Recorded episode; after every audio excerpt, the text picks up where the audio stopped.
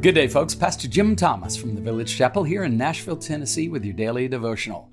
Just a few verses here from Philippians chapter 3 as part of our devotional, and then I want to read some commentary by the American Reformed theologian R.C. Sproul. Some of you will be familiar with his writings and his work before he went home to be with the Lord. But here in Philippians chapter 3, the Apostle Paul says, I count all things to be loss in view of the surpassing value of knowing Christ Jesus my Lord, for whom I've suffered the loss of all things and count them but rubbish in order that I may gain Christ. The word rubbish there is uh, skubalon. I looked it up in the Greek and it's, uh, it's another word for refuse. In other words, compared to gaining Christ, everything else, all the other things that might be considered treasures in this world are simply rubbish. And Paul goes on to say that I might gain Christ, I may be found in him, not having a righteousness of my own derived from the law. In other words, not a religious rule follower uh, who's trying to sort of score points with God in some way. He says, but that which is through faith in Christ, that righteousness that comes as a result of faith in Christ, the righteousness which comes from God on the basis of faith, Paul says, that I may know him and the power of his resurrection and the fellowship of his sufferings, being conformed to his death, in order that I may attain to the resurrection from the dead.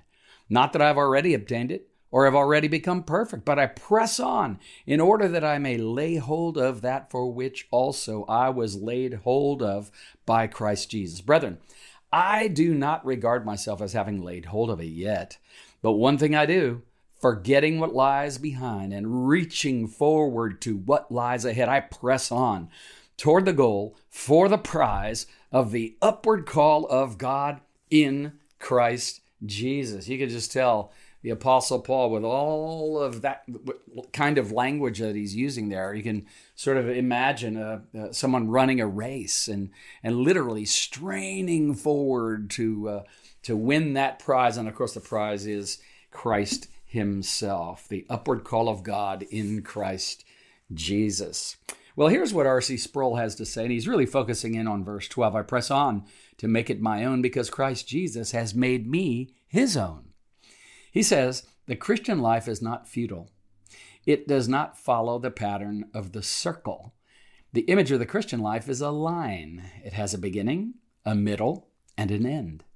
There is an end goal of glory. The God who started all things in the beginning has a goal for his people. We reach ahead for the day when we hear Christ say, Come, my beloved, enter the kingdom which my Father has prepared for you. With the Apostle Paul, we say, Forgetting what lies behind and reaching forward to what lies ahead, I press on toward the goal for the prize of the upward call of God in Christ Jesus. And that from verses 13 and 14 there in Philippians chapter 3. You may want to go back and read that, maybe even memorize it. In the Christian life, Sproul says, there is an upward call.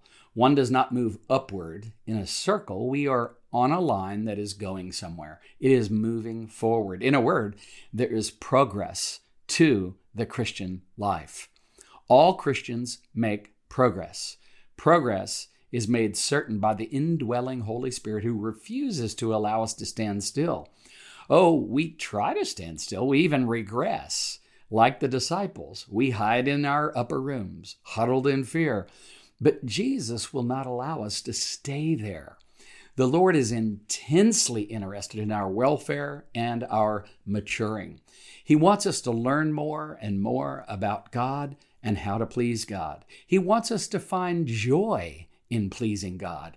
He wants us to change. Hmm like the healed blind man, so that our vision clears, so that we grow in how we perceive the world and how we act in it.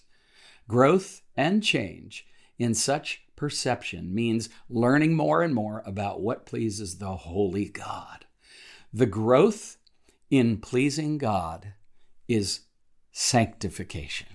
Now, that's really, really amazing. So grateful for the words of the Apostle Paul and also the commentary of R.C. Sproul. And that's taken from, uh, he has a book called Pleasing God, and it is a part of this collection of writings called How Great Is Our God? Timeless Daily Readings of the Nature or on the Nature of God, including writings by uh, the Blackabys, by Jerry Bridges, Charles Colson, Sinclair Ferguson, uh, Andrew Murray, J.I. Packer, John Piper, Sproul, Tozer, Willard, and the like. Just a great uh, treasure of a, of a daily reader if you don't have a copy of that. Let me pray for us as we begin this day's growth. Lord, thank you. Uh, that you have indeed uh, not only invaded this world, but you've come to dwell within each and every one of us. I pray that uh, by your indwelling power, Holy Spirit, that you would redirect our affections, uh, reorder our priorities. Uh, Lord, that you would just draw us to see the beauty of Jesus, our Redeemer, our Lord, our Savior. And Lord, that we might walk uh, in His grace, love, and mercy today.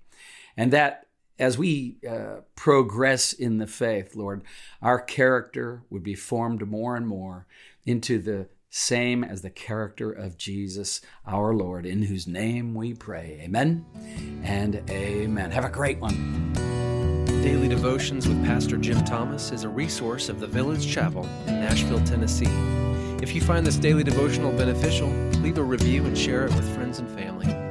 For more resources or to support our ministry, visit our website, thevillagechapel.com. Artwork for this podcast by Kim Thomas Music by Phil Keaggy.